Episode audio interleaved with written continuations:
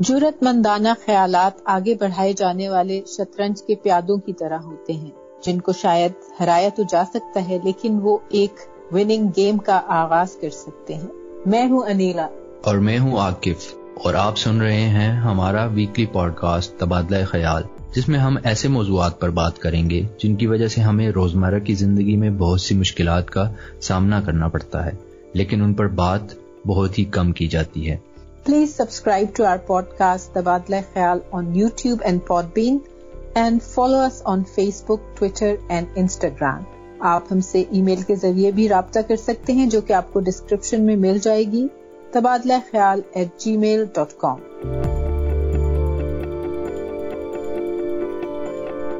dear listeners and viewers آج ہم تبادلہ خیال کے ایک پوڈ کاسٹ سیشن میں آپ کے ساتھ موجود ہیں۔ میں ہوں آپ کا ہوسٹ عاقف خان۔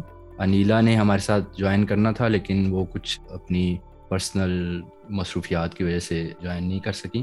ہمارے ساتھ آج موجود ہیں دو گیسٹس ڈاکٹر سید اختر علی شاہ ہمارے ساتھ موجود ہیں former home secretary K P analyst ہیں پولیٹیکل سائنٹسٹ ہیں، اس کے علاوہ لائر بھی ہیں، اور uh, ایکسپریس ٹریبیون میں ویکلی کالمز لکھتے ہیں۔ اس کے علاوہ اپنے جو uh, ویوز ہیں انوائٹیڈ ٹاکس وغیرہ بھی دیتے ہیں۔ اس کے علاوہ ہمارے ساتھ موجود ہیں ڈاکٹر حیدر شاہ جو کہ ہرز فورڈ شاعر یونیورسٹی میں پبلک پالیسی پڑھاتے ہیں اور ریشنلسٹ سوسائٹی آف پاکستان کے فاؤنڈر ہیں۔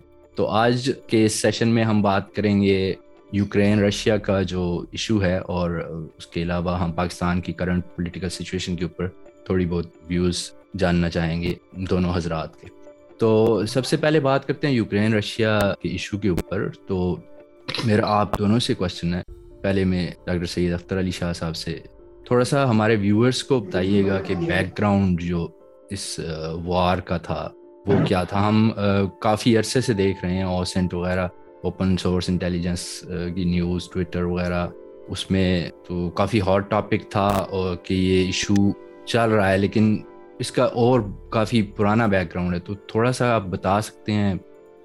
میں یہ عرض کروں گا کہ آج کے جو ایونٹس ہوتے ہیں، اکثر خاص کر انٹرنیشنل ریلیشنز میں، ان کا ایک ہسٹوریکل بیک گراؤنڈ دیکھیں تو یہ کہیں جا کر نوی صدی میں بھی اور وہاں تک جاتا ہے اور یہ کائیو ہو گیا اور یہ ایسٹ سلیوک اسٹیٹ اس کو کائیو رس بھی کہا جاتا تھا۔ سترویں سینچری میں کیتھولک چرچ اور پولینڈ ان ایریاز نے جب وہاں پر پرسیکیوشن زیادہ شروع کی تو یہاں کے مقامی لوگوں نے رشین جو آرتھوڈکس چرچ تھے اور بازنٹائن ان کے ساتھ ان کا رخ کیا اور پھر رشین زار سولہ سو چون میں ٹریٹی آف پرسیلیف ہوئی اور پھر رشیا مختلف ادوار میں جتنی بھی وہاں پر ایگریشنز ہوئی تو ان علاقوں کو پروٹیکٹ کرتا گیا۔ پھر آپ آ جاتے ہیں سیکنڈ ورلڈ وار کی طرف آ جاتے ہیں۔ اور اس دوران جب یہ میں جو اس کی بات کر رہا ہوں، تاریخی پس منظر کی جب تاتارز اور مختلف ادوار میں، تو اس دوران رشین لوگوں کا وہاں پر کافی مائگریشنز ہوتی رہی۔ وہ اس میں مرچنٹس بھی گئے، ان میں سائنسدان بھی گئے، پڑھے لکھے لوگ بھی گئے بینکرز بھی گئے۔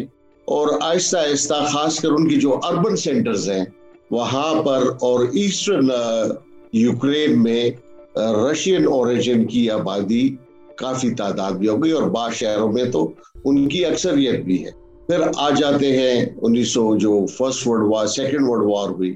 اس میں جب رشیا سوویت یونین یو کے اور امریکہ تھری بکس اس وقت کے چرچل اسٹالن روزویلٹ اور یہ بیٹھے۔ تو انہوں نے پھر ایک سفیر آف انفلوئنس وہاں پر تقسیم کیا، جس میں خاص کر ایسٹرن یورپ وہ روس کے حصے میں، سوویت یونین کے حصے میں آیا۔ اور اسی دوران پھر جب یہ سیکنڈ ورلڈ وار کی آپس پہ انہوں نے تقسیم کی ساری، تو پھر ایک کولڈ وار ایرا شروع ہوا اور پھر انہوں نے وہاں پر نیٹو کی داغ ویل ڈالی۔ اور اس کا بنیادی مقصد سوویت یونین کے آگے بڑھاؤ کو روکنا تھا، ان کی ونسفنس کو روکنا تھا۔ اور اس کی جواب میں بعد میں سوویت یونین نے وارسا پیکٹ بنایا اور ایسٹرن یورپ کے تمام ممالک ان کے ساتھ شامل ہوئے۔ یہ سلسلہ چلتا رہا کولڈ وار میں اور ایک آپ کو یاد ہوگا کہ پھر کیوبن کرائسس ہے۔ اور آپ کو یہ بھی یاد ہے کہ مونرو ڈاکٹرائن کیا تھا۔ سو وہاں پر یو ایس نے اس مونرو ڈاکٹرائن کے نیچے کہ امریکہ کے علاقے میں کسی دوسری طاقت کو آنے کی اجازت نہیں ہوگی۔ اور کوئی آئے آئے گا تو پھر وہ ایک وار تصور ہوگی۔ اور ہم نے اس کا ایک بزر کیوبل کرائسس میں دیکھا۔ دونوں سپر پاورز ایک بالکل بریک آف وار پہ تھے، نیوکلیر وار کا خطرہ تھا۔ تو بنیادی طور پہ پھر آپ دیکھیے پھر بعد میں کلاس ڈاٹ کا زمانہ آیا۔ تو گور بچوف نے ویڈرالس کی ایسٹرن یورپ ختم ہوا اور وارسا پیک بھی اس کے ساتھ دم توڑ گیا تو ایک معاہدہ کوئی تحریری لوگ کہتے ہیں کہ اس کو سامنے لائے۔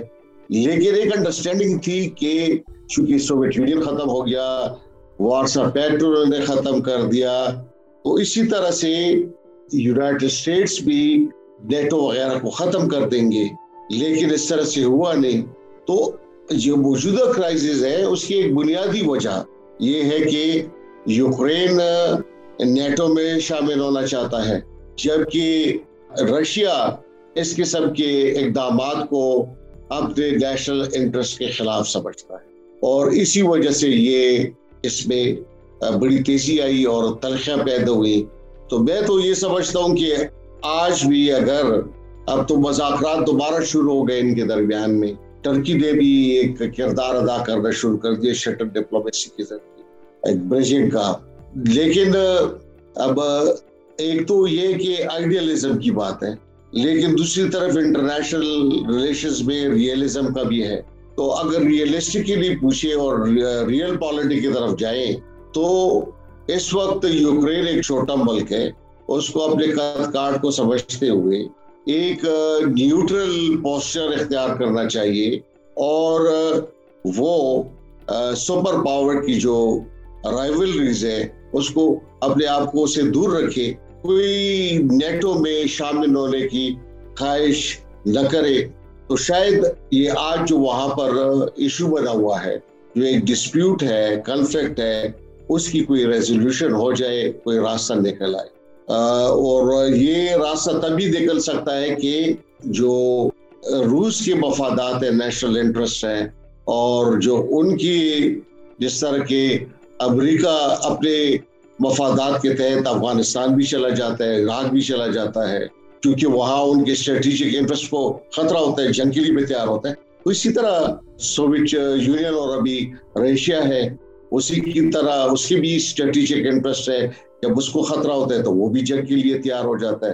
تو اس طرح سے یہ مسائل کو حل کیا جا سکتا ہے کہ دونوں طاقتیں اور اسی وجہ سے یورپین یونین نے صرف ڈپلومیٹک یا مورل سپورٹ تو دی ہے لیکن فزیکلی ایک بھی درمیان میں نہیں آیا کیونکہ یہاں پر ایک عالمی جنگ کا خطرہ ہو سکتا تھا ایک نیوکلیر جنگ کا خطرہ ہو سکتا تھا۔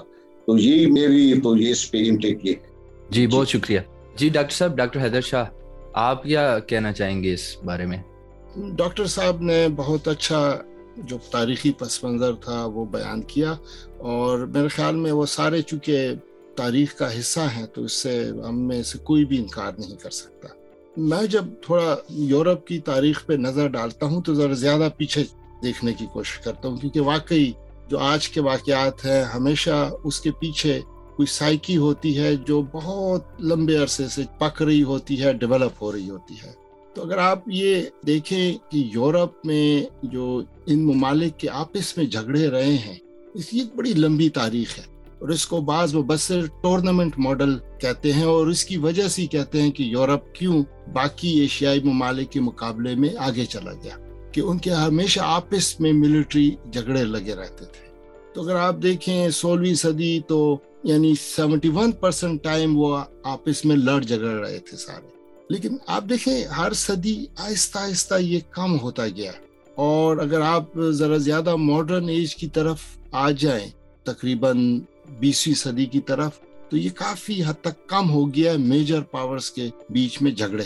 لیکن ابھی تک وہ جھگڑا چل رہا تھا، جو کچھ میجر پاورز کم ہو گئے، لیکن ابھی تک۔ پھر آپ نے دیکھا کہ بیسویں صدی میں فرسٹ ورلڈ وار جب ہوئی، وہ بھی اسی طرح ایک فلیش پوائنٹ ہوا اور اس کی وجہ سے جو اتحاد اس وقت بنے ہوئے تھے، وہ آپس میں لڑ پڑے اور اس کی وجہ سے فرسٹ ٹائم ایک ورلڈ وار دیکھنے کو ملے جب بعد میں اچانک ہٹلر کی صورت میں ایک بہت ہی اسٹرانگ نیشنلسٹ لیڈر جرمنی میں آیا، تو ان کی وہ فرسٹ وار وار والی میموری ابھی زندہ تھی، تو وہ نہیں چاہتے تھے کہ دوبارہ سے ایک ورلڈ وار شروع ہو جائے۔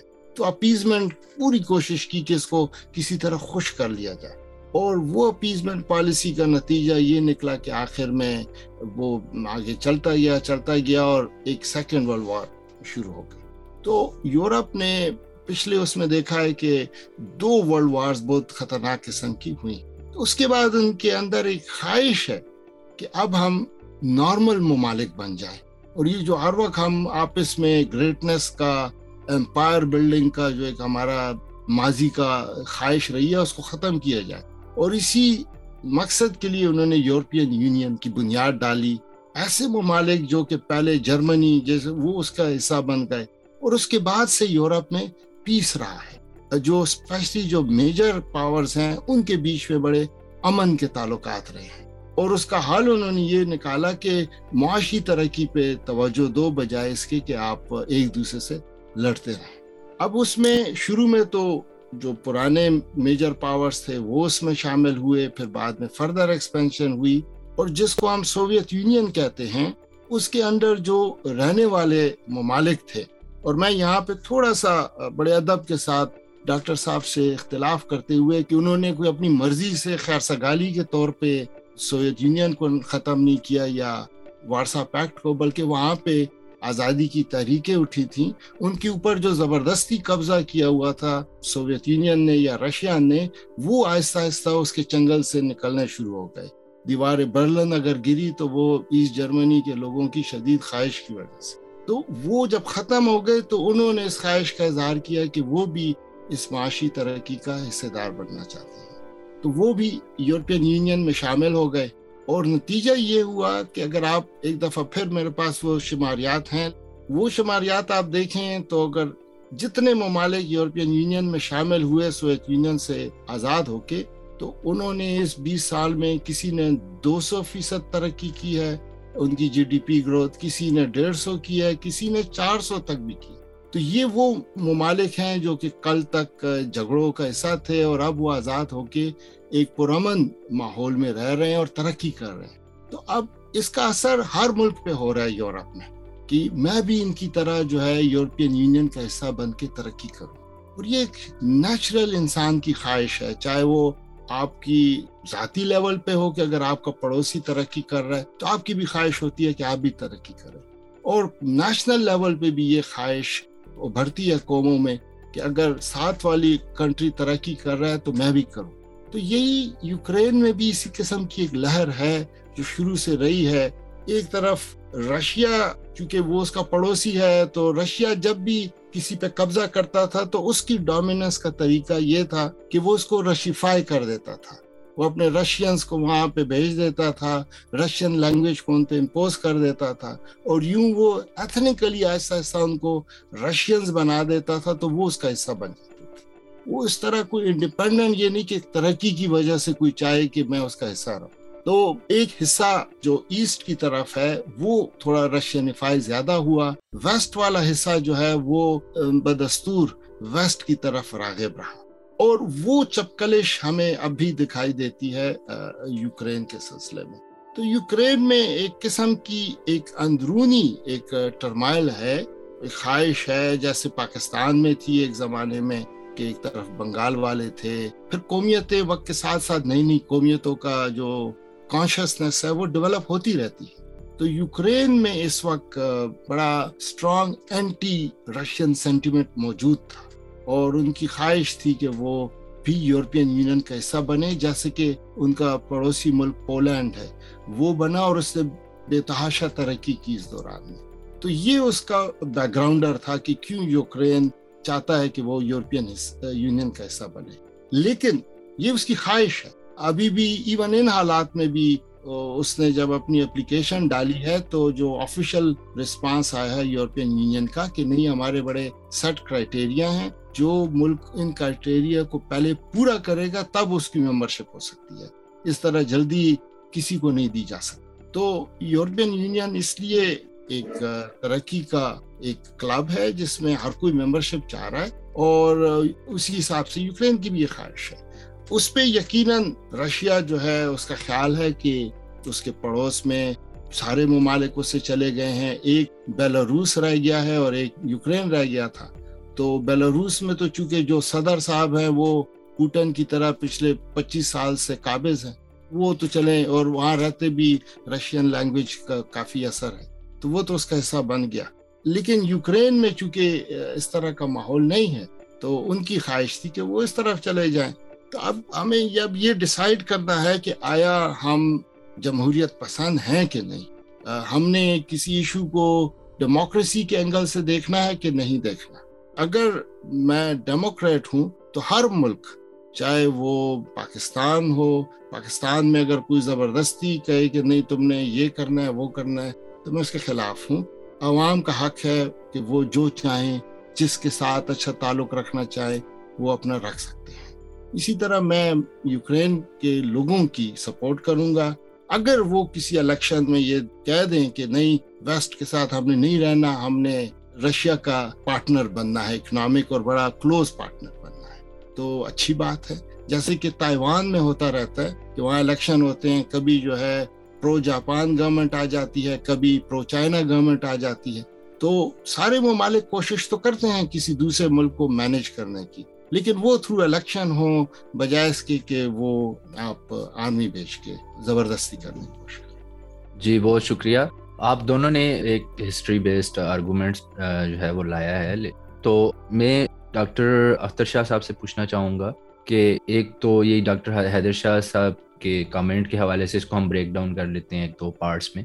تو اس میں پہلی بات تو یہ آپ نے فرمایا کہ رشیا جو ہے، نہیں چاہتا کہ نیٹو کی ایکسپینشن ہو اور جو یوکرین ہے، وہ ایک چھوٹا سا کنٹری ہے، تو یہ نوبت اس حد تک پہنچ چکی۔ لیکن آپ دیکھیں کہ اگر جو نیٹو میں کرنٹلی شامل ہونے والے جو کنٹریز ہیں، ان میں جس طرح اسٹونیا لیٹویا لتھیونیا وغیرہ ہو گئے، تو وہ تو اس سے بھی چھوٹے کنٹریز ہیں۔ ان کی دفعہ رشیا نے کوئی اعتراض کیوں نہیں کیا؟ یوکرین تو ان کے مقابلے میں کافی ایک بڑا ملک ہے۔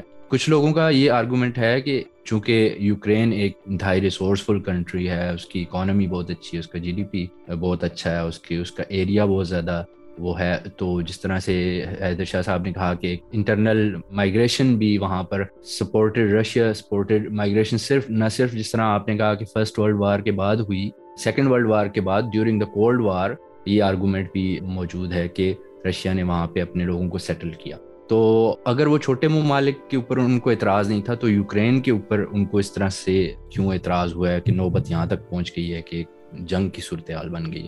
میں اس کی طرف آتا ہوں، اس کے دو پہلو ہیں۔ ایک تو آپ ہسٹوریکلی دیکھیں، جو پولینڈ ہے، یہ کاریڈار ہے۔ جو جرمن، جب بھی انویژن ہوئی، رشیا کی، تو پولینڈ اور پھر یوکرین۔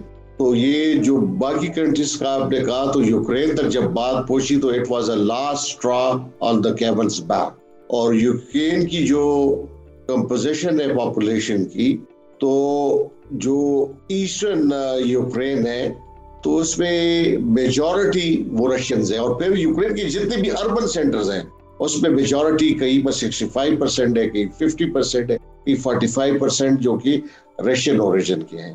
اور یہ سلسلہ صرف سیکنڈ ورلڈ وار کا نہیں ہے، یہ تو تیرہویں صدی سے شروع ہوا ہے۔ اور اس میں دو چیزیں، ایک تو یورپین یونین کا حصہ بننا اور ایک نیٹو کا حصہ بننا۔ تو بنیادی طور پہ یہ نیٹو کا خاص کر جو حصہ بننا ہے، یہ تو ایک جنگی اس پہ آپ جا رہے ہو۔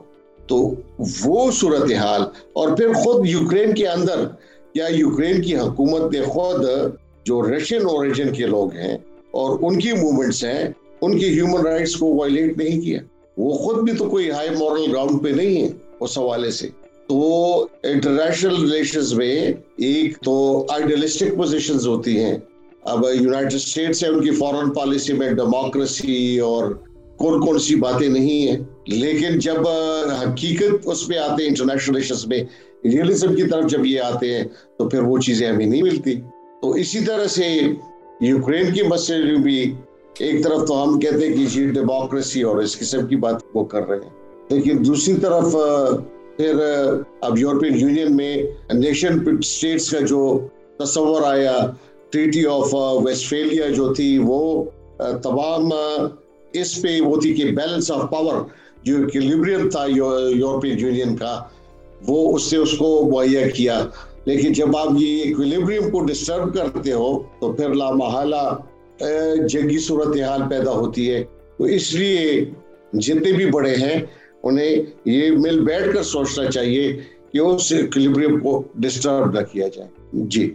اسی کانٹیکس میں میں آپ سے پوچھوں گا کہ ایک ویلڈ کانسرن ہے کہ یوکرین میں رشین پاپولیشن کے اوپر کچھ اس طرح کی واقعات ہوئے ہیں جینوسائڈس تک ان کو کہا جاتا ہے۔ اس کے علاوہ رائٹ ونگ سپورٹ ہے، ایک بہت زیادہ وائٹ نیشنلزم ہے، نازیز کا بہت زیادہ انفلوئنس ہے یوکرین کے اندر۔ اور ایون آپ دیکھیں ابھی کچھ دنوں پہلے جب یہ وار سٹارٹ ہوئی تو جرمن ایک ایم پی تھی جو کہ ریسزم کی ایک پرچارک ہیں۔ وہ انہوں نے یوکرین کی سپورٹ میں رشین پارلیمنٹ سے خطاب کیا۔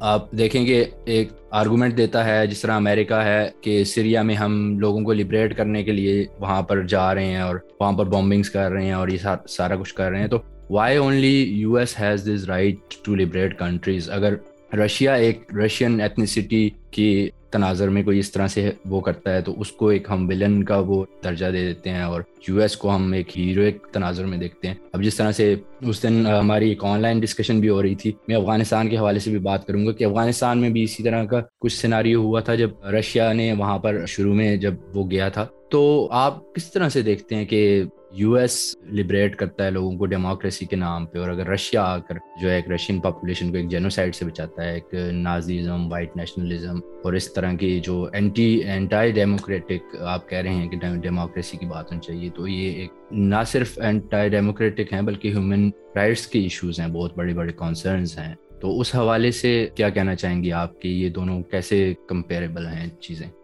ٹھیک ہے ایک تو ایشو یوکرین کافی عرصے تک اس سوویت یونین بلکہ رشین امپائر کا حصہ رہا ہے۔ تو بہت سی چیزیں ہیں جو کہ وہ شیئر کرتا ہے ان ٹرمز آف یہ جو آپ کہیں ریسسٹ ایٹیچیوڈس یہ آپ تو یوکرین کے حوالے سے بات کر رہے ہیں، لیکن رشیا، آپ کو پتا ہے کہ پیوٹن کا جو آئیڈیولوگ ہے، وہ ایک وائٹ ریسسٹ فلاسفر تھا، جو کہ اس زمانے میں پھر اس نے اسائلم لے لی تھی دوسرے یورپین ممالک میں۔ لیکن وہ اپنے فلاسفی میں جیسے نیٹشے بنا تھا آئیڈیولوگ ہٹلر کا، تو ایگزیکٹلی وہ as a white racism ideologue ہے پیوٹن کا۔ اور پیوٹن نے بعد میں پھر اس کی جو ریمینس تھی ہیومن ریمینس اسپیشلی واپس منگوائی رشیا میں۔ اور اس کو as a national further promote کیا اس کی فلاسفی کو۔ تو وہ وہاں پہ جو ایک وائٹ ریسزم ہے، وہ ان کا ایک نیشنل سائیکی کا حصہ ہے۔ اور وہی چیز شاید یوکرین میں بھی موجود ہے، کیونکہ یہ ایک لحاظ سے ایک پولیٹی تھی ایک زمانے میں۔ اب جب آپ ایک بگر فورس جب کہیں اور جگہ پہنچتی ہے، تو اپنے ساتھ کچھ ویلیوز لے کے جاتی ہے مجھے دیکھنا یہ ہوتا ہے کہ جو نئی فورس چھوٹی جگہ پہ آئی ہے، وہ کیا ویلیوز اپنے ساتھ لے کے آ رہی ہے؟ اس کے اپنے ملک میں کون سی ویلیوز ہیں؟ کیا میں ان ویلیوز کو ویلکم کروں گا کہ نہیں کروں گا؟ اگر امریکہ کہیں پہ جاتا ہے یا اگر یورپین یونین کی فورسز کہیں پہ جاتی ہے، مجھے ایٹ لیسٹ یہ سیٹسفیکشن ضرور ہے کہ ان کے اپنے ممالک میں ڈیموکریسی ہے نارمز ہیں رول آف لا ہے۔ تو اگر وہ کسی اور ملک میں جائیں گے تو ایکسپیکٹیشن میں یہ نہیں کہہ رہا ہوں کہ ہمیشہ ہوتا ہے، لیکن ایکسپیکٹیشن یہ رہتی ہے کہ یہ وہ نامز وہ انسٹیٹیوشنز وہ سسٹمز وہاں لے کے جا رہے ہیں۔ اور ہم نے دیکھا ہے کہ چاہے وہ عراق گئے ہیں یا وہ لیبیا گئے ہیں یا افغانستان گئے ہیں، انہوں نے کوشش ضرور کی ہے کہ ان ڈیموکریٹک انسٹیٹیوشنز کو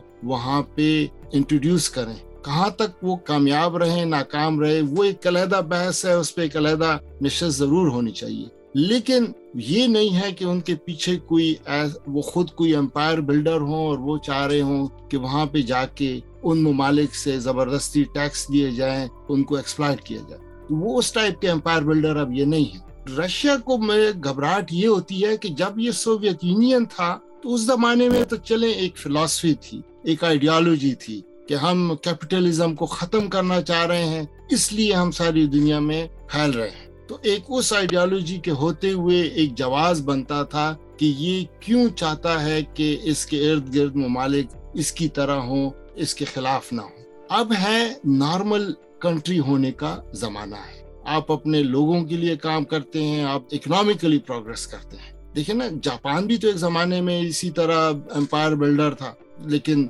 وہ اب بڑے عرصے سے جو ہے ایک نارمل کنٹری کی طرح رہ رہا ہے۔ جرمنی ایک زمانے میں ایمبیشنز تھی، آسٹریا، ہیزبرگ، پورا بڑا امپائر تھا۔ وہ ساری کنٹریز اب انسان کے بچے بن گئے ہیں۔ اور اپنے لوگوں کے لیے کام کر رہے ہیں اور باقی دنیا میں بھی وہ کوشش کرتے ہیں کہ انہی نامز کو پھیلائیں۔ تو یہ رشیا کا مسئلہ کیا ہے؟ یہ کیوں ایک نارمل کنٹری نہیں بن سکتا؟ اگر یہ کوئی جاپان سے یا جرمنی سے کوئی زیادہ طاقتور ملک تو نہیں ہے۔ نہ اس کے پاس ابھی بھی اس کی جی ڈی پی جو ہے ٹاپ ٹین میں نہیں ہے، گیارہویں نمبر پہ ہے۔ تو یہ کس بات، سوائے اس کے اس کے پاس نیوکلیر ویپنس ہیں۔ اس کے علاوہ تو اور کوئی ایسی اس کے بعد کمال نہیں ہے کہ ہم کہیں کہ اس وجہ سے اس کا حق بنتا ہے۔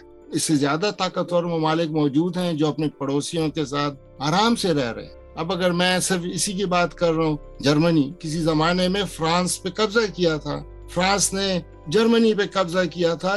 انگلینڈ اور فرانس کی ہنڈریڈ ایئر وار رہی ہے۔ لیکن آج یہ سارے ایک دوسرے کے ساتھ اچھے پڑوسیوں کی طرح رہ رہے ہیں، ٹریڈ کر رہے ہیں۔ تو رشیا کا کیا مسئلہ ہے؟ یہ بھی باقی یورپ کے ساتھ یورپین یونین کا حصہ بن جائے، اپلیکیشن ڈال دے اور ٹریڈ کرے ڈھنگ کے ساتھ۔ وہ جھگڑوں کے زمانے بس اب پیچھے چلے گئے۔ اور کوئی ڈسکریج نہیں کرے گا اگر یہ ایک نارمل کنٹری بن جائے، جیسے باقی یورپین یونین کی کنٹریز بن چکے ہوئے ہیں، تو اس پورے خطے میں پھر امن ہوگا۔ لیکن اگر وہ ابھی تک اس کے ذہن میں وہ پرانا صدیوں والا زار کا زمانہ محفوظ ہے، تو وہ پھر یہ اسی طرح جھگڑے یہاں جاری رہیں۔ اور جہاں تک بات ہے امریکہ کی، تو میں، دیکھیں، میں کسی کا ایڈوکیٹ تو نہیں بن رہا۔ عراق وار پہ یہاں پہ ون ملین لوگ جو ہیں لندن میں مارچ کیا تھا انہوں نے۔ سارا میڈیا جو ہے وہ بہت سخت اینٹی وار تھا۔ لیکن اس ملک میں کسی نے، کسی صحافی کو جیل میں نہیں ڈالا کہ وہ کیوں مخالفت کر رہے ہیں یا ان جنہوں نے مارچ نکالا، ان کو گرفتار نہیں کیا گیا۔ رشیا کا مسئلہ یہ ہے کہ وہاں پہ جو صحافی یہ بات کرتا ہے، اس کو پندرہ سال کے لیے جیل ڈال سکتے ہیں۔ اب اگر میں پاکستان میں فوج پہ تنقید کرنے پہ جو قانون بن رہا ہے، پانچ سال سزا ہے، اس کی مخالفت کرتا ہوں یا گھبراتا ہوں، تو میں رشیا سے کیوں نہ گھبراؤں کہ اگر وہاں بھی اسی طرح کے قوانین موجود۔ تو اس لیے میں چاہتا ہوں کہ رشیا میں رول آف لا ہو پراپر ڈیموکریسی ہو انسٹیٹیوشنز ہوں، اور پھر اس کے بعد وہ کہے کہ میں بہت زبردست ملک ہوں، تو میں اس کی قدر کروں گا۔ ان ممالک کی میں اس لیے قدر کرتا ہوں کہ انہوں نے اپنے اندر ایٹ لیسٹ ان انسٹیٹیوشنز کی بنا ڈالی ہے اور اس کی ریسپیکٹ کر رہے ہیں۔ چلیں، ہم ہم لوگ یہاں پہ ڈیموکریٹس ہی بیٹھے ہیں پرو ڈیموکریسی لوگ بیٹھے ہیں۔ ڈیموکریسی کی بھی بہت ساری لمیٹیشنس ہیں۔ لیکن اس کے باوجود ہم جو یو ایس کا ایک امپیریلسٹ ایجنڈا ہے اور جس طرح سے وارز دنیا کے اوپر مسلط کرتا ہے، اس کو ہم اگنور نہیں کر سکتے۔ ڈاکٹر اختر شاہ صاحب کی طرف میں جانا چاہوں گا۔ کہ کیا آپ یہ سمجھتے ہیں کہ ایک انویڈر کی جو آئیڈیالوجی ہے وہ جسٹیفائی کرتی ہے کسی انویژن کو فرسٹ آف آل اور سیکنڈلی بالکل اپوزٹ ایک اس سے کوشچن ہے میرا آپ کا پوائنٹ آف ویو سے، کہ ایک ساورن کنٹری ہے، کیا اس کا رائٹ نہیں ہے کہ وہ کسی بھی بلاک کو جوائن کرنا چاہے چاہے وہ یورپین یونین ہے یا نیٹو ہے؟ آپ نے کہا کہ چلیں یورپین یونین کو جوائن کرتا ہے اٹس اوکے اٹس جسٹیفائڈ لیکن نیٹو جو ہے وہ ایک وار کولیشن ہے اور اس کے کیس میں وہ جسٹیفائی نہیں ہوتا رشیا کو ایک تھریٹ فیل ہوتا ہے لیکن پھر بات وہیں پہ آ جاتی ہے کہ یہ باقی سارے ممالک بھی جو ہیں وہ شامل ہوئے ہیں نیٹو میں اور اس وقت رشیا کو اتنا زیادہ ایشو نہیں تھا صرف یوکرین کا ہی کی دفعہ ہی جس طرح سے یہ میپ کا حوالہ دے دیں۔ عاقب صاحب یہ دیکھیں نا جی۔ پولینڈ ہے اوپر پولینڈ ہے لیتھوینیا ہے لیٹویا یہ سارے سارے یہ اس وقت نیٹو کے نیٹو کے ممبرز ہیں۔ اور سوائے یوکرین کے یہ پورا ایریا جو ہے وہ شامل ہے۔ اور پیوٹن کی ایک اسپیچ میں دیکھ رہا تھا اس میں وہ کہتا ہے کہ if you are coming in my آپ میرے پورچ میں آتے ہیں اور قبضہ کرتے ہیں تو مجھے بھی رائٹ ہونا چاہیے۔ تو وہ ایک literally he is calling Ukraine کہ وہ میرا کوئی برامدہ ہے گھر کا۔ یعنی he is not considering Ukraine an independent sovereign country تو don't you see this as a problem اس کے علاوہ ایک آرگومنٹ یہ ہے کہ پوٹن کی آئیڈیالوجی ہے کہ he is angry on the dissolution of U S S R اور وہ دوبارہ سے ایک ڈریم بگ ڈریم دیکھ رہا ہے دوبارہ سے U S S R type کی ایک بلاک بنانا بلاک بنانے کی۔ تو اس بارے میں پہلے تو وہ ایک انویڈرز آئیڈیالوجی والی بات اور سیکنڈلی اس کے بارے میں میں آپ آپ کی ویوز جاننا چاہوں۔ گا میں یہ بات کروں گا کہ آپ نے یہ میپ جو یہاں فلیش کیا ہوا ہے اس پہ آپ دیکھیے جرمنی ہے پھر آگے پولینڈ ہے اور اس کے بعد یہ پہلا روس اور یوکرین آ جاتے ہیں، ٹھیک ہے؟ اب تاریخی لحاظ سے ہمیشہ دیکھیں تو فرانس ہمیشہ جرمنی سے ڈرتا رہا، کیونکہ جرمنی نے فرانس کو ہمیشہ زیر دست کرنے کی کوشش اور اسی طرح سے رشیا اور بعد میں سوویت یونین، وہاں بھی جرمنی نے پولینڈ کا وہ کیا یلغار کیا اور پھر اس کے بعد سیدھا رشیا میں گھسا۔ تو وہ جہاں تک رشیا ان کے اپنے مفادات ہیں، وہ نہیں وہ ایک بفر چاہتا ہے کہ ان کی سرحدوں اور جرمنی یہ جو بڑے ممالک ہیں نیٹو خاص کر، جو کہ ہیڈ کوارٹرز ہیں، تو وہ ان ممالک اور ان کے درمیان ایک بفر ہو۔ تو وہ یہ نہیں چاہتا کہ رائٹ اب یوکرین بھی نیٹو کا حصہ بن جائے اور ڈائریکٹ اس کی سرحدوں کو کوئی تھریٹ ہو۔ یہ اسی طرح سے ہے۔ میں، ایک تو میں آپ آئیڈیالزم والی باتیں کر رہے ڈاکٹر صاحب۔ میں ان کی رائے کے احترام کرتا ہوں، ڈاکٹر حیدر۔ جہاں تک ڈیموکریٹک ویلیوز ہے اور یورپ کے اندر ہے، چاہے امریکہ میں ہے، میں اس کی قدردان ہوں۔ میں کہتا ہوں ہمارے ملک میں بھی ہو، باقی دنیا میں بھی ہو ڈیموکریٹک ویلیوز ہو لیکن جہاں تک، خصوصاً پھر یونائٹڈ اسٹیٹس آف امریکہ جہاں ان کے اپنے نیشنل انٹرسٹ آ جاتے ہیں جہاں ان کے اپنے اسٹریٹجک مفادات آ جاتے ہیں تو پھر وہاں پر وہ ہیومن رائٹس کو بھی بھول جاتے ہیں۔ اب آپ مڈل ایسٹ کو دیکھیں یمن میں جو ہو رہا ہے یہ اب ہوسی جو ٹرائبز ہیں ان کے ساتھ کیا ہو رہا ہے؟ سعودی عرب میں کون سی ہیومن رائٹس ہیں؟ اس کو کون پروٹیکٹ کر رہا ہے؟ اور یہ آپ نے جو کہا کہ عراق میں یہ مصنوعی جمہوریت ہے یہ کوئی وہاں کے ریئل نمائندے تو نہیں ہے وہاں پر میں ہمارا سو اختلاف ہو سکتا ہے، سادام سے یا لیبیا میں قدافی تھے یا سیریا میں حافظ الاسد اور ابھی ان کا بیٹا ہے۔ یہ باس، وہاں پر باس پارٹی تھی، یہاں پر قدافی انہوں نے کم از کم یہ کر دیا تھا کہ جو وہاں کا جو قبائلی طرز معاشرت ہے، قبیلوں میں وہ بٹے ہوئے تھے۔ ان کو ایک قوم میں انہوں نے پرویا۔ اور عراق باس پارٹی کی وجہ سے اس جو قبائلی عصبیتیں تھی جس میں وہ تقسیم تھے یا سیکٹیرینزم میں جس طرح سے وہ تقسیم تھے، وہ اس باس پارٹی نے ان کو ایک عراقی قوم میں سمویا اور اسی طرح سیریا میں امریکہ یہ اس لیے نہیں آیا کہ اس کے پیٹ میں یہ درد تھا کہ وہاں جمہوریت نہیں۔ وہ یہ محسوس کر رہا تھا کہ عراق عرب ورلڈ میں یا اس ورلڈ میں اگر کوئی لارجسٹ عربی ہے، کوئی آرگنائز قوت ہے، تو وہ لیبیا ہے، سیریا ہے۔ اور جو کہ وہاں پر جو اسٹیٹ آف اسرائیل ہے، اگر اس کو جن ممالک سے خطرہ ہے، تو یہ تین ممالک ہیں۔ تو انہوں نے اس اسٹرکچر کو تحس نحس کیا اور ان کو دوبارہ قبائلی اس میں تقسیم کر دیا۔ وہاں پر، اب لیبیا میں یہ کون سی وہ تھی کہ وہاں پر لشکروں کو اور ان بنیادوں پہ قبائلی جتوں کو آرگنائز کیا، ان کو ویپنز دیے اور جو وہاں کی سیٹنگ حکومت تھی، اس کو گرایا۔ انہوں نے آج لیبیا کا کیا حال ہے؟ اس کی وسائل کو کون کنٹرول کر رہا ہے؟ عراق میں ابھی کیا ہو رہا ہے؟ تو یہ اگر امریکہ وہاں پر اپنے مفادات کی جس طرح سے کر رہا ہے، پھر ابھی آتے ہیں۔ جو انہوں نے اسٹریٹجک الائنس کیا جاپان ہے، جس میں جس میں امریکہ ہے، جس میں آسٹریلیا ہے، جس میں انڈیا ہے، وہ اسٹریٹجک الائنس کیا ہے، جنگی الائنس ہے بنیادی طور پہ چائنا کو کنٹین کرنے کے لیے کیا گیا ہے۔ تو یہاں پر ان کے مفادات ہیں، تو وہ، انہوں نے یہ جلدی معاہدے کیوں کیے ہیں؟ پھر وہاں پر یہ کیوں اس طرح سے کر رہے ہیں؟ اب ایک چائنا ساورن کنٹری ہے، اس کے ساتھ باقی ممالک اگر یہ one road one belt one road جو انیشیٹو لیا گیا یہاں پر، اس کو کیوں روکنے کی کوشش کی جا رہی ہے؟ کیوں کنیکٹیوٹی کو نہیں کرنے دیا جا رہا؟ uh, اگر یہاں پر چھوٹے ممالک ہیں، وہ وہاں پر تیل تک رسائی کے لیے کوئی معاہدے کرتے ہیں امریکہ، اس کی کیوں مخالفت کرتا ہے؟ تو یہ وہی چیزیں ہیں جہاں امریکہ کے مفادات ہوتے ہیں تو وہ مخالفت کرتا ہے، جہاں پر اب روس کے مفادات آ جاتے ہیں تو اسی طرز پہ روس بھی کر رہا ہے۔ تو یہ انٹرنیشنل ریلیشنز کی حقیقتیں ہیں جس کو ہمیں ہمیں سامنا کرنا پڑا۔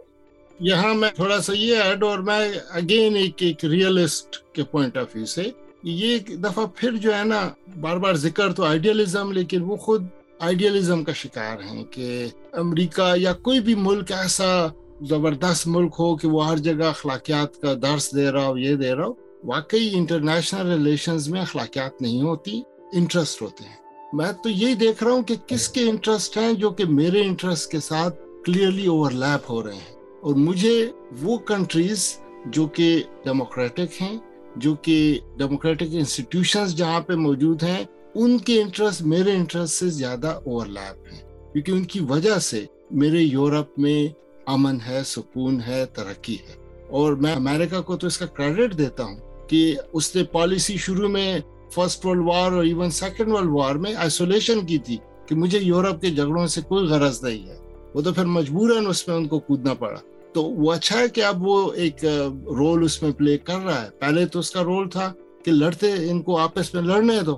اب اگر یورپ میں ایک لمبے عرصے سے پیس ہے، تو اس وجہ سے ہے کہ جن وجوہات کی وجہ سے پہلے یہ لڑتے تھے، وہ اب ختم ہو گئے ہیں۔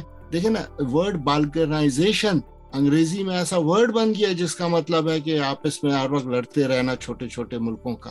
یہ اب یورپین یونین کے جب سے یہ چاہتے ہیں کہ ہم حصہ بن جائیں، وہاں پہ نسبتاً امن ہے۔ یہ یورپین یونین کا کمال ہے کہ سارے یورپ میں آہستہ آہستہ امن پختہ ہوتا جا رہا ہے۔ اور ایسے میں اب صرف ایک کھلاڑی رہ گیا ہے رشیا کی، جس کی وجہ سے اب بھی یورپ میں نقص امن کا اندیشہ ہے۔ اس کو نیوٹرلائز کرنے کی ضرورت ہے۔ ایک دن جب وہ بھی جرمنی کی طرح نیوٹرلائز ہو جائے گا تو یہاں خود جنگوں کا جو اندیشہ ہے پرسپشن ہے، وہ کم ہو جائے گا۔ اب بارڈرز کی بات کی تو جرمنی کے بارڈر پہ اس وقت دو نیٹو ممالک ہیں، دو ایٹمی طاقتیں ہیں۔ فرانس ہے اور یونائٹڈ کنگڈم ہے۔ لیکن اس کے باوجود وہ سیکیور ہے کیوں؟ وہ کیوں خود کو سیکیور فیل کرتا ہے؟ اس کو تو کوئی مسئلہ نہیں ہے۔ تو رشیا بھی اگر ان کی طرح انسان کا بچہ ملک بن جائے اور یہ جو اپنے ایمبیشنز ہیں، اس کو ذرا کم کر لیں، تو اس کے بارڈر پہ چاہے دس نیٹو کے ممالک ہوں، وہ سیکیور ہوگا۔ لیکن اگر اس کے ذہن میں یہ پرانا زاریت کا جو عنصر ہے، وہ موجود ہے۔ اور اگر پیوٹن سمجھتا ہے کہ میں پھر سے دوبارہ جو ہے، وہ اس دور کی طرف واپس جاتا ہوں اور سب کو لے کے جاؤں گا، تو اس کی وجہ سے ایک تھرڈ پرسپشن ہے۔ اور تھرڈ پرسپشن کو نیوٹرلائز کرنا ضروری ہوتا ہے۔ تو اسی لیے اگر یہ اس کے ارد گرد دائرہ تنگ کر رہے ہیں تو اس کا حل یہ ہے کہ وہ بھی ان کا حصہ بن جائے، وہ بھی یورپین یونین کو ڈال دے اپلیکیشن اور جس طرح باقی سارے یہ بڑے ممالک اب پیس کے ساتھ رہ رہے ہیں تو وہ بھی پیس کے ساتھ رہ سکتا ہے۔ اور جہاں تک یو ایس کی مختلف علاقوں میں سعودی عرب میں ہے، یقیناً آئل آئل میں انٹرسٹ ہے اس کا، کیونکہ اس کی اکانومی آئل پہ چلتی ہے، میرے ملک کی اکانومی بھی آئل پہ چلتی ہے۔ بہتر یہ ہے کہ ان یہ ممالک اس آئل کو کنٹرول کریں، بجائے اس کے کہ وہ جو عرب کے شہزادے ہیں اور بادشاہ ہیں، وہ وہ کس پہ استعمال کریں گے؟ وہ اپنے محلوں پہ استعمال کریں گے۔ یہ ایٹ لیسٹ یہاں سائنس پہ استعمال کرتے ہیں، باقی اپنے عوام کی زندگی بہتر کرنے۔ اور یہیں سے پھر آپ لوگوں کو بھی یہ سارا علم پہنچتا ہے کہ اگر یہ کچھ ترقی کرتے ہیں، کچھ انویسٹ کرتے ہیں۔ اب آپ کا کیا خیال ہے کہ آپ کو وہاں اربوں سے ملے گی سائنس کی ترقی اور یہ ساری انویسٹمنٹس تو ایک لحاظ سے ایز اے پیور ریئلسٹ اور ریشنلسٹ تو میرے خیال میں اگر یہ وہاں آئل کو بھی مینج کرتے ہیں تو بڑا اچھا کرتے ہیں۔ آپ نے کہا کہ یو کے میں کئی لاکھ لوگوں نے پروٹیسٹ کیا تھا جب عراق وار ہوئی تھی یا جب افغان وار ہوئی تھی۔ اور اور جتنی بھی اینٹی وار موومنٹس ہیں، وہ بالکل ہم جانتے ہیں، وہ تو یو ایس میں بھی، دیکھیں نوم چامسکی وغیرہ ہو گئے۔ اقبال احمد جیسے اسکالرس تھے جو اینٹی وار جو موومنٹس تھی اس کو اسپیئر ہیڈ کرتے رہے ہیں۔ رشیا میں بھی لوگ باہر نکلے ہیں۔ رشیا میں بھی اینٹائی وار جو ہیں وہ پروٹیسٹ ہوئے ہیں۔ آپ کہہ رہے ہیں کہ انہوں نے ان لوگوں کو گرفتار کیا پروٹیسٹرس کو اور سارا کچھ۔ یہ ہر جگہ پہ وہ لا اینڈ آرڈر کی سچویشن کے مطابق ہوتا ہے۔ جس طرح سے میڈیا جس طرح سے لا اچھا چلیں ٹھیک ہے لا آرڈر نہیں ہے وہ ابھی لا پاس کیا نا پندرہ سال سزا کا انہوں نے باقاعدہ لا پاس کیا۔ کہ جو ملٹری کو کرٹیسائز کرے گا، اس کو پندرہ سال سزا ملے گی۔ تو اگر اسٹیٹ ایک لا پاس کر دے، تو that means that is conscious policy لیکن آپ نہیں سمجھتے کہ رشیا کو بھی اپنا موقف دنیا کے سامنے لانے کا حق ہے؟ جس طرح سے رشین میڈیا کو بلیک آؤٹ کیا جا رہا ہے پوری دنیا میں، آپ دیکھیں کہ آر ٹی وغیرہ اور جو اس کے علاوہ جو رشین چینلز uh, ہیں یوٹیوب اور ٹویٹر اکاؤنٹس اور انٹرنیشنل میڈیا کے اوپر جتنی ان کی اپیرنس تھی ان کے جو ریپرزینٹیوس تھے ان کے جو اسپوکس پرسنس تھے ان ساروں کو بلیک آؤٹ کر دیا گیا ہے۔ وی پی اینس کے اوپر سے جو ہیں وہ ان کی ویب سائٹس غائب کر دی گئی ہیں۔ ٹھیک ہے رشین پروپیگنڈا ہوتا ہے لیکن یہاں پر بھی ایک پروپیگنڈا بہت زیادہ مکس جو ہے مس انفارمیشن آ رہی ہے۔ آ رہی ہے ویسٹ کی طرف سے بھی۔ تو وہ وہ اس تناظر میں اس کو جو ہے ایک آئسولیٹ کر دیا گیا ہے رشیا کو اور ایک جو الٹرنیٹ پوائنٹ آف ویو کیونکہ بینگ ریشنلسٹ جس طرح سے آپ بھی کہتے ہیں کہ ہمیں دونوں سائڈس کا موقف پتہ ہونا چاہیے تبھی ہم ایک بیسٹ سیناریو کو گیج کر سکتے ہیں اس کو جج کر سکتے ہیں اینالائز کر سکتے ہیں۔ تو don't you think that it is اسی کے ساتھ ہی میں ڈاکٹر صاحب سے یہ پوسٹ کروں گا۔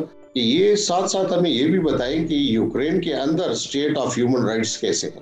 یوکرین میں وہی مسئلہ ہے جو کہ پاکستان میں بلوچستان کے حوالے سے ہے، جو چائنا میں یوگرز کے حوالے سے ہے، جو کہ رشیا میں چچنیا کے حوالے سے ہے، جو کہ اسپین میں ان کا کیٹالونیا، جو صوبہ ہے، اس کے حوالے سے ہے۔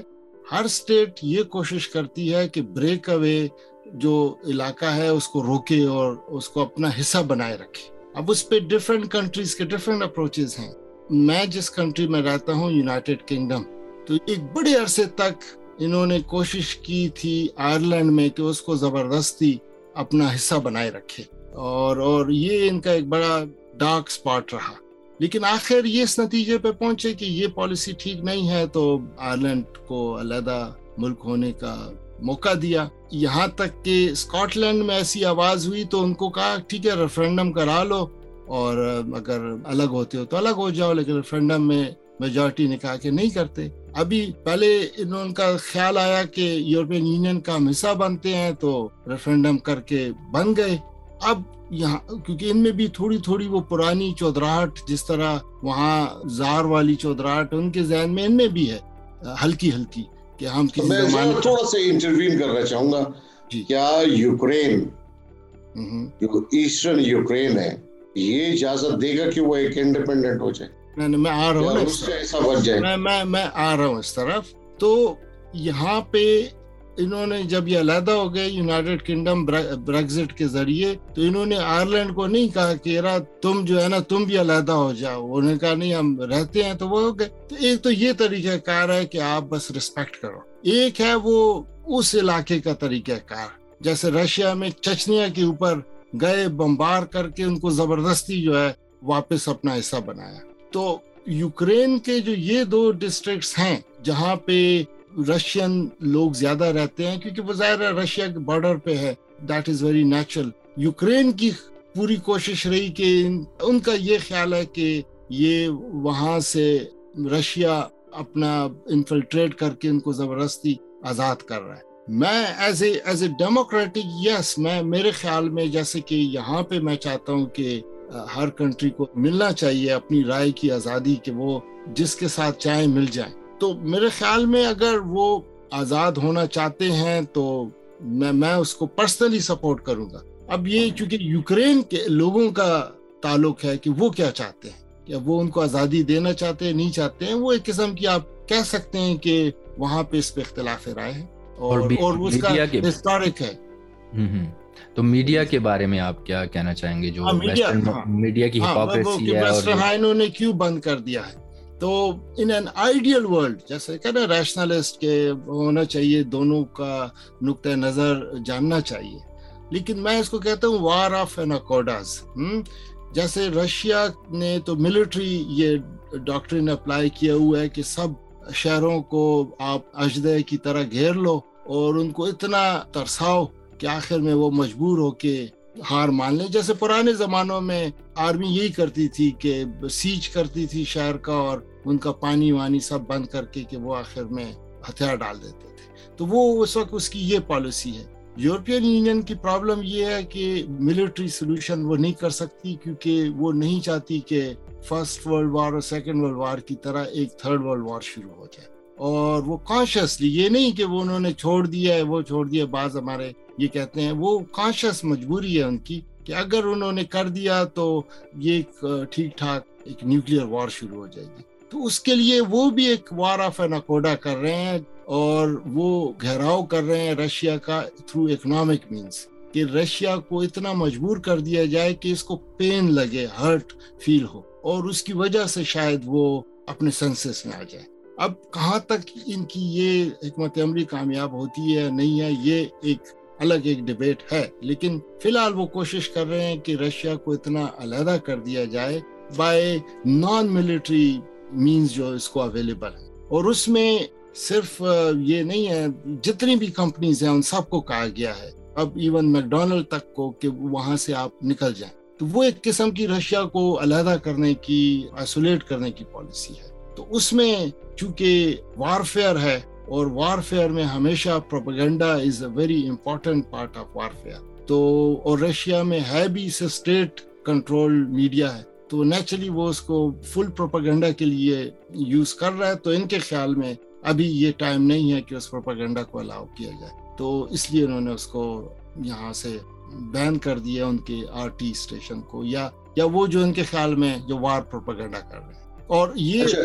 مجھے اس میں پرابلم نہیں ہے رشیا بھی بی بی سی کو بند کر دے یا جو اس کے خیال میں اس کے حساب سے کہ یہ دیٹس اے ویری نام جہاں بھی دو کنٹریز کا وار ہوتی ہے تو وہ کوشش کرتے ہیں کہ ایک دوسرے کے جو فری چینلز ہیں ان کو بند کریں کیونکہ وہ اس کو تھرڈ پرسپشن فیل کرتے ہیں۔ ڈاکٹر صاحب، تھوڑا اس طرف آتے جو آج میں نے پازیٹیو سائڈ جو دیکھی، ایک تو بڑا وار ہسٹیریا بن گیا تھا، لیکن آج اور کل جو خبریں آئی ہیں اس میں، ٹرکی نے کوئی پہل کی ہے اور ان کے درمیان بریجنگ کی ہوئی ہے۔ کوئی ڈپلومیٹک چینلز کھل گئے وہ وہ تو پیچھے ڈاکٹر صاحب اس پہ کوئی کیا کہیں گے اس بارے میں؟ نہیں وہ وہ تو صرف ٹرکی ہی نہیں بلکہ میرے خیال میں اس سے پہلے جو اسرائیل ہے اس کا بھی بڑا امپورٹنٹ رول ہے۔ اور وہ بھی اس میں خاموشی کے ساتھ اپنا رول پلے کر رہا ہے کیونکہ دونوں ممالک جو ہیں وہ they hold Israel in good esteem کیونکہ ایک تو دونوں ممالک میں جوس کی ایک کافی سگنیفیکینٹ پاپولیشن رہتی ہے۔ رشیا میں بھی اور یوکرین میں بھی۔ تو اس حوالے سے اس کی ایک امپورٹنس ہے۔ پھر اسرائیل جو ہے، ایک طرف یو ایس کے قریب ہے اور رشیا کے بھی قریب ہے۔ تو اس لیے اس کی اپنی ایک امپورٹنس ہے۔ پھر ٹرکی نیچرلی نیٹو کا بھی ممبر ہے اور ادھر ریلیشن شپ رشیا کے ساتھ بھی بری نہیں ہے۔ تو اس حوالے سے یس یہ تو ساری سائڈ میں ہمیشہ ہر وار کے دوران سائڈ میں تھرو بیک ڈور ڈپلومیسی بھی چل رہی ہوتی ہے اور کوشش کی جاتی ہے کہ کسی اس پہ پہنچ جائیں تصویر پہ۔ اور اگر یہ بھی کسی اچھے تصویر پہ پہنچ جاتے ہیں تو مجھے یقیناً ایز اے پیسفسٹ خوشی ہوگی کہ آپ کے خیال میں کیا تصویر ہو سکتا ہے یہ جو ڈپلومیٹک چیلنج چل رہے ہیں؟ جو مجھے پریکٹیکلی دونوں کو دونوں کو وہ قبول ہو۔ نہیں دیکھیں نا ایک تو یہ ہو سکتا ہے کہ اب دیکھیں یوکرین ای یو کا ممبر تو یہ تو صرف یہ نہیں ہے نا کہ وہ یوکرین کی خواہش پہ ای یو خود کیا چاہتی ہے؟ فی الحال تو ای یو نے کہا کہ ابھی یہ پاسبل نہیں ہے۔ اس کے لیے اس کو لانگ ایک کیو میں لگنا ہوگا۔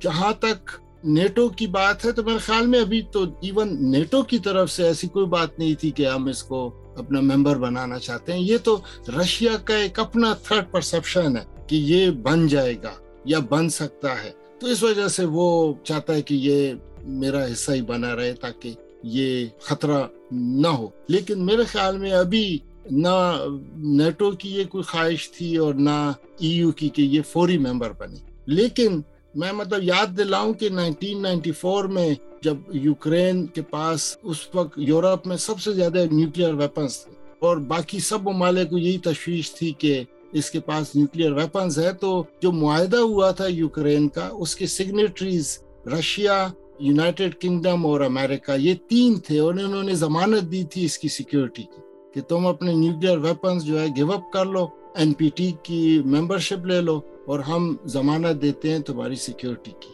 تو وہ اس نے اس ضمانت پہ کہ مجھے ای یو کی ممبرشپ دی جائے گی۔ اس امید پہ اس نے یہ اپنے نیوکلیئر ویپنز کا جو درجہ تھا وہ ختم کیا۔ اور یہی ایک ان کے اندر ایک گریونس ہے۔ کہ میں نے تو اپنے نیوکلیئر پروگرام ختم کر دیا ویپنز گیو اپ کر لیے اور آگے سے جو ہے مجھے یورپ کا ممبر بھی بننے نہیں دیا جا رہا۔ تو میرے خیال میں اگر وہ ممبر بنتا ہے تو دیٹ از اوکے ہاں اگر رشیا کو فیل ہوتا ہے کہ وہ نیٹو کا ممبر نہ بنے تو میرے خیال میں اس کو نہیں بننا چاہیے۔ اچھا چلیں اسی اسی آرگومنٹ کے حوالے سے ڈاکٹر اختر صاحب سے پوچھتے ہیں کہ ایک تو یہ نائنٹین نائنٹی فور والا جو معاہدہ تھا، اس کے حوالے سے آپ کیا کمنٹ کرنا چاہیں گے؟ ہم اس کو مختصر کر کے فرسٹ ٹاپک کو وائنڈ اپ کرتے ہیں۔ اور سیکنڈلی آپ سے میں نے پہلے بھی یہ بات پوچھی تھی ایک دفعہ، پھر شاید وہ مس ہو گئی ہے کہ پیوٹن کے جو ایکسپینشنسٹ ایڈونچرز ہیں یا ایجنڈا ہے، جو کہ ایک پاس گلوری والا، اس کے بارے میں آپ کیا کمنٹ کریں گے؟ یہ دو باتیں۔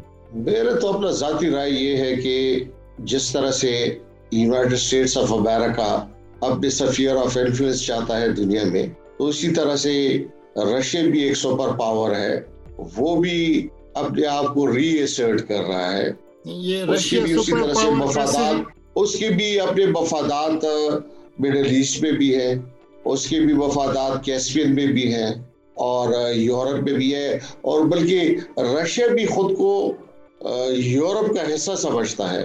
لیکن ان کی تھنکنگ یہ کہ یورپ والے اور امریکہ والے اس کو یہ ڈینائی کر رہے ہیں کہ وہ یورپ کا حصہ بنے۔ ایک اس کی وجہ یہ بھی ہے۔ اب جو وہ ایک کانسیپٹ بن گیا تھا کہ نیو ورلڈ آرڈر اور صرف یونی پولر جس میں کہ صرف امریکہ کی، وہ اب اس طرح سے یہ شاید نہیں رہا۔ اور آپ دیکھ رہے ہیں کہ ابھی چائنا اور رشیا کی ایک کنورجنس ہو رہی ہے۔ کیوں ہو رہی ہے کہ وہاں پر امریکہ نے چائنا کے گرد گھیرا تنگ کرنے کی کوشش کی۔ تو یہ ابھی ایک ری ڈیفائن ہو رہا ہے، جو ورلڈ آرڈر ہے اور سفیر انفنس ہے تو اس میں یہ ایک دوسرے کو کوئی الاؤنس دیں گے تو پھر اس دنیا میں کوئی امن کے امکانات پیدا ہوں گے اور ہم کسی بڑے تصادم سے بچ سکیں گے۔ لیکن اگر ایک دوسرے کو الائنس نہیں دیں گے تو پھر مڈل ایسٹ بھی ایک تھیٹر رہے گا وار کا۔ اور ایشیا کے دوسرے علاقے بھی اسی طرح سے رہے۔ میری تو یہ انٹیک اور اس کو ذرا ایگزیجریٹ کیا گیا ہے، جہاں تک کہ پیوٹن کی جو ایکسپیشلسٹ ڈیزائنز ہیں، کہ وہ پرانے زارے روس کی طرح آگے بڑھنا چاہتا ہے، اس کو ذرا زیادہ ایگزیجریٹ کیا گیا ہے۔ امریکہ بھی اسی طرح سے، روس بھی اسی طرح سے اس کی تھاٹ پروسیس ہے، جس طرح کہ امریکہ کی ہے، جو اپنے سفیر آف انفلوئنس کو زیادہ کرنا چاہتا ہے اور جہاں اس کے نیشنل انٹرسٹ کو اسٹریٹجک انٹرسٹ کو، اکنامک انٹرسٹ کو کہیں سی پہ خطرہ محسوس ہوتا ہے، وہ پھر جنگ کے لیے تیار رہتا ہے۔ اچھا آپ نے چائنا کی بات کی تو ایک انٹرسٹنگ یہاں پہ انپٹ دینا چاہوں گا۔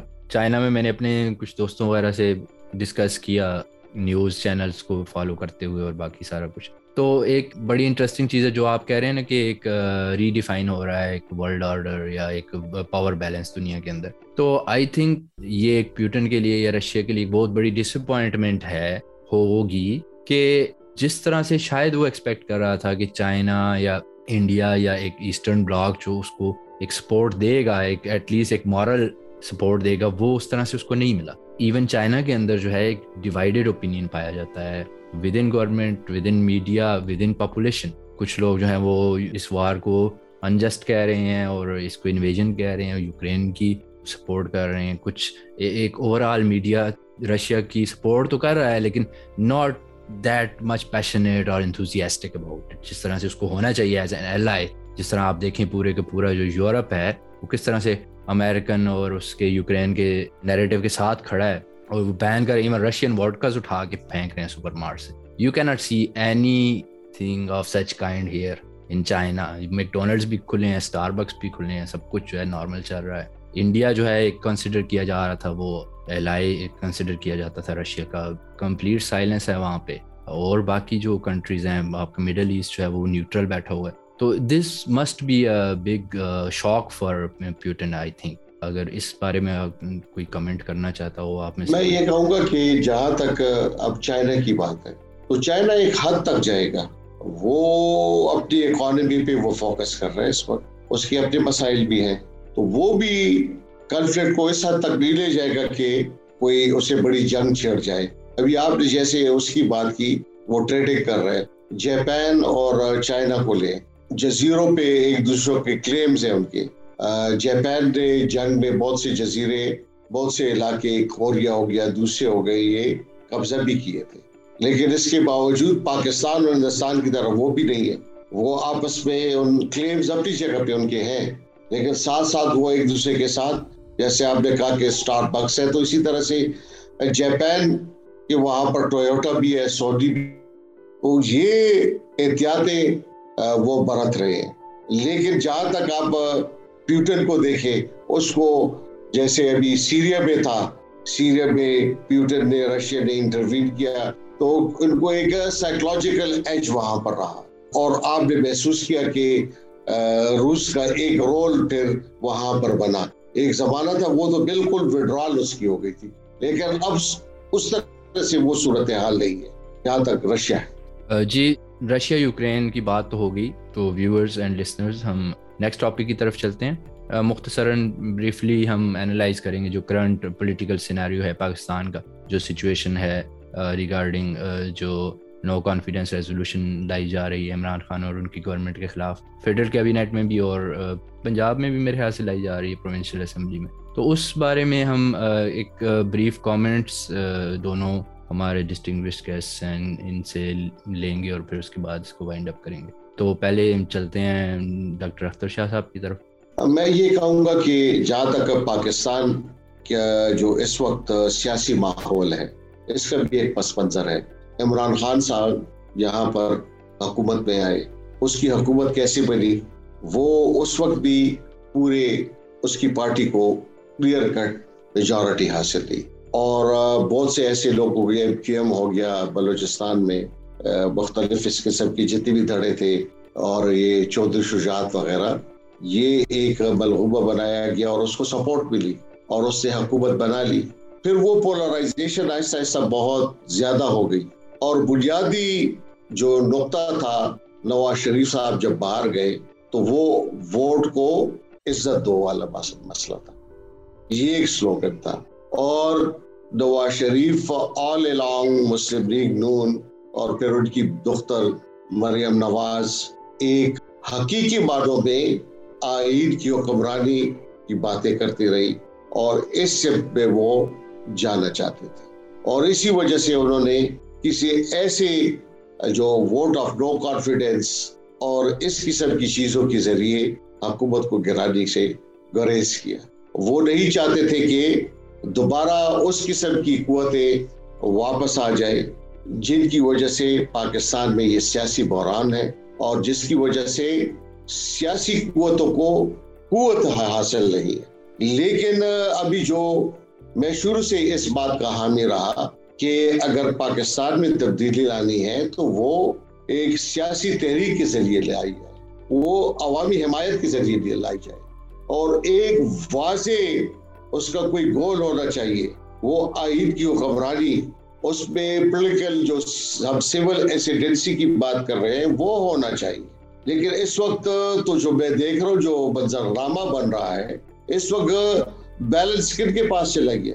یہ تو مجھے وہی لوگ نظر آ رہے ہیں رافتہ طبقہ جس کو ہم کہتے ہیں، وہ جاگیردار طبقہ، وہ کرونی کیپیٹلزم جس نے ہمیشہ پاکستان کے لوگوں کا استحصال کیا ہے، اور جو ہمیشہ مطلق الان قوتوں کا حصہ رہا وہ مافیاز، وہ لوگ جنہوں نے جمہوریت سے پہلو تہی کی، جو ہر عابر کے گود میں بیٹھے۔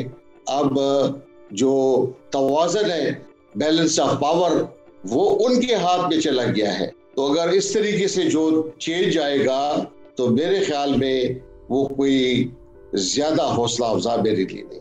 جی وہ سسٹینیبل نہیں ہوگا۔ بلکہ آپ دیکھیں کہ جو یہ پیپلز پارٹی کا اپنا موقف تھا بالکل سٹارٹ میں کہ عمران خان کو اور ان کی جو حکومت ہے اس کو پانچ سال پورا کرنے دے اور اسی وجہ سے وہ پی ڈی ایم سے بھی الگ ہوئے تھے۔ تو یہ اچانک سے ایسی کیا چینج آئی؟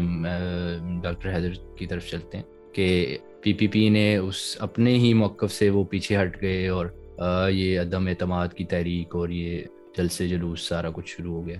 جی عاقب صاحب، دیکھیں، ہم تو زیادہ سے زیادہ جو تبصرہ کر سکتے ہیں، وہ جو واقعات ہمارے سامنے آ رہے ہیں، انہی سے ڈاٹ ملا ملا کے کچھ رائے قائم کر سکتے ہیں۔ باقی پس منظر میں، خفیہ ملاقاتوں میں، وہ کیا آپس میں ڈسکس کرتے رہے، کس کو کیا وعدے دیے گئے، لیے گئے، ان تک تو ہماری رسائی ہے نہیں۔ تو اس لیے ایکچوئل پیچھے کیا کھچڑی پکتی رہی، ہمیں پتہ نہیں۔ لیکن یہ خدشات جو کہ ڈاکٹر صاحب نے بیان کیے، میں بھی کافی حد تک ان سے متفق ہوں کہ ابھی اس کا مقصد کلیئر نہیں ہے کہ یہ کس چیز کا، یہ کوئی عوامی انقلاب لانا چاہ رہے ہیں، یہ ساری پالیسی بدلیں گے۔ اور سب سے جو امپورٹنٹ نقطہ ہے وہ ہے، میں اکثر ایک ورڈ یوز کرتا ہوں جو لیورز آف کنٹرول ہیں۔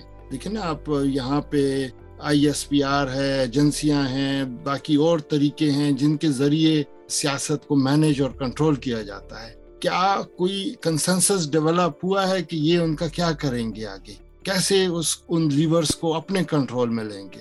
تو جب تک اس پہ کوئی ڈسکشن نہیں ہوتی، کوئی کنسنسس نہیں ہوتا، تو خالی ایک چہرہ بدلنے سے وہ حالات نہیں بدلیں گے۔ اور میرے خیال میں تو یہ خود اپنے لیے مشکل کھڑی کر رہے ہیں، کیونکہ ابھی جب ان کی حکومت آئے گی ان حالات میں، تو جو معاشی اس وقت صورتحال ہے، پاکستان کی آپ کے پاس بالکل پیسے نہیں ہیں، آپ بینک کے قریب پہنچے ہوئے ہیں۔ تو ان کے پاس کہاں سے آئیں گے؟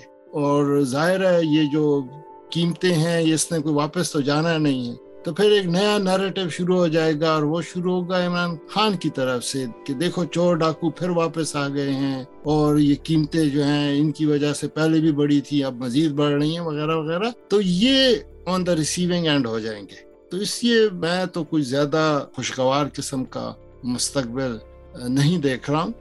اگرچہ پھر کاؤنٹر ویو بھی ہے کہ آپ کی جو سیاست ہے وہ ہے کیونکہ پارلیمنٹری ڈیموکریسی تو اس میں نمبر گیم امپورٹنٹ ہوتا ہے۔ ڈاکٹر صاحب نے بات کی، جاگیرداروں کی اور کرونی کیپٹلسٹوں کی، وہ آپ کو ایک سو بہتر، ایک سو چھہتر جو سیٹیں چاہیے تبھی آپ حکومت بنا سکتے ہیں۔ اب وہ ایک سو چھہتر، ایک اسی بندے آپ جو ہیں ورکرز اور مزدوروں کے ذریعے کیسے پورے کریں گے؟ تو آپ کو مجبوراً پھر ان ان کے پاس جانا پڑتا ہے، انہی جاگیرداروں اور ان پہ، کیونکہ یہ ان کی سیٹیں ہیں اور انہی کی مدد سے آپ کے نمبر پورے ہوتے ہیں۔ تو شاید وہ ان کی مجبوریاں ہیں کہ ان کے خیال میں فی الحال نمبر اسی طرح پورا ہوگا۔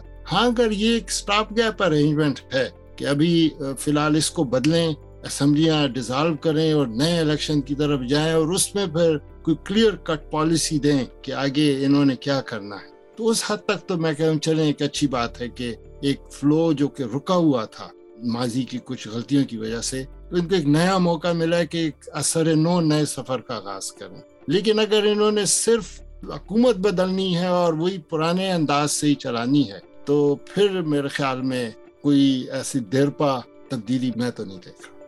یہ بھی دیکھیں نا، آپ کے ایک فیوٹائل ایکسرسائز ہے، ٹھیک ہے، ہم یہ بات مان رہے ہیں۔ لیکن اگر عمران خان اور ان کی حکومت اپنے پانچ سال پورے کر لیتے ہیں، تو وہ سڈنلی ارریلیونٹ ہو جائیں گے۔ ان کا پاکستانی سیاسی جو منظر نامہ ہے اس سے وہ بالکل غائب ہو جائیں گے۔ تو ان کو اگر ریلیونٹ بنانے کے لیے don't you think this is the best strategy یہ خدشہ ہے۔ اب وہی کہہ رہا ہوں کہ کیا مجبوری ہے؟ وہ بعض مبصر جو وہ کسی کی ایکسٹینشن سے اس کو جوڑ رہے ہیں تو کچھ ڈاٹس ادھر بھی مل سکتے ہیں کہ واقعی یہی بات ہو کہ کسی کی فرمائش پہ بعض غزلیں فرمائشی غزلیں ہوتی ہیں نا۔ تو تو یہ کوئی فرمائشی غزل ہیں جو یہ تحریر کر رہے ہیں؟ کیا ہے؟ ابھی ہم میرے پاس تو ایسی کوئی معلومات ہے نہیں کہ جن کی بنیاد پہ میں کوئی حتمی رائے دے سکوں۔ لیکن بظاہر یہ شغل لگا رہنا چاہیے نا وہ چاہتے ہیں شغل لگا رہے۔ ہاں کچھ عوام کی خیر ہے مہنگائی پہلے بھی ہوئی تھی عوام جو ہے ریزیلینٹ ہے وہ سروائیو کر جائے گی جیسے پہلے سروائیو کر گئی تھی۔ اگر آپ کو یاد ہو 2008 میں جو سچویشن تھی مشرف کے جانے کے بعد ایک دم سے جو قومی خزانے کی اور وہ بیگ ہاں، بھر کے لوگ چلے گئے تھے۔ ساری نہ امپلائمنٹ تھی نہ کچھ اور مہنگائی دو سے تین گنا ایک دم سے بڑی تھی۔ تو اس بارے میں آپ کچھ اور ڈاکٹر صاحب ڈاکٹر ڈاکٹر صاحب کوئی کوئی کمنٹ کرنا چاہیں گے تاکہ ہم میں یہ کہوں گا کہ شاید میرے ذہن میں بیا نواز شریف صاحب کو ابھی جو ان کی سوچ بنی ہے ہو سکتا ہے کہ وہ ٹیکٹیکلی اس وقت تو اس کو گرانے کے لیے شامل ہو جائیں۔ لیکن لانگ رن میں وہ کبھی نہیں چاہیں گے کہ پرویز لائی یا اس قسم کے لوگ وہ زیادہ دیر تک حکومت میں رہیں، کیونکہ لانگ ٹرم میں اگر یہ لوگ حکومت میں رہیں تو وہ تو اگر ان کا انفلوئنس زیادہ ہوتا ہے تو it is at the cost of Muslim League Noon Mian Nawaz Sharif صاحب۔ تو vote of no confidence pass ہونے کے بعد ہو سکتا ہے کہ مسلم لیگ نون بھی پھر جو نئی حکومت بنی ہوگی، جس طرح ہندوستان میں ایک دفعہ ہوا، اگر آپ کو یاد ہو میں وہ نام بھول جاتا ہوں، لیکن کانگریس وغیرہ نے ایک، جس کے پاس کم سیٹیں تھے، ان کو سپورٹ دی، وہ وزیر اعظم ہو گئے۔ کچھ عرصے کے لیے ان کی وزیر اعظم بھی چلی اور پھر کانگریس نے سپورٹ کو ڈرا کر دیا اور ان کی حکومت دڑاب سے گر گئی اور پھر نئے انتخابات ہوئے۔ تو شاید میرے خیال میں اگر یہ ووٹ آف نو کانفیڈنس کامیاب ہو جاتا ہے، عمران خان کے اگینسٹ تو کچھ عرصے کے لیے جو نئی ان کی کلیشنز وغیرہ ہیں وہ بن جائیں گی۔ لیکن این ممکن ہے کہ ایک ایسا وقت آئے کہ وہ مسلم لیگ نون وہ سپورٹ کو وڈرا کر لیں جی۔ جی بہت شکریہ۔ اور نئے الیکشن کی طرف پھر وہ ایک فضا اور راستہ بن جائے۔ وقت سے پہلے۔ اور عمران خان جو ہے وہ ایک پولیٹیکل مارٹر بن جائیں سیاسی شہید وہ بھی لیکن وہ ساتھ ساتھ مسلم لیگ نون جو ہے وہ تو اپنی جگہ پہ ہوں گے۔ وہ جب دڑب سے حکومت گرے گی، وہ پھر میدان میں ہوں گے۔ اور پھر بہت سے ایسے لوگ اگر جو یہ نیوٹریلٹی اور وہ والی باتیں ہو رہی ہیں، تو پھر تو بہت سے ایسے لوگ جو کہ سائڈ لائن پہ بیٹھے تھے یا دوسری طرف، وہ پھر مسلم لیگ نون کی طرف رجوع کریں گے پنجاب۔ جی بہت شکریہ میں اپنے دونوں معزز مہمانان گرامی کا شکریہ ادا کرنا چاہوں گا اور اس کے ساتھ ہی ہم اپنے آج کے سیشن کا اختتام کریں گے۔ آپ کے دیکھنے کا بہت شکریہ اور آپ آپ دونوں کا بہت شکریہ۔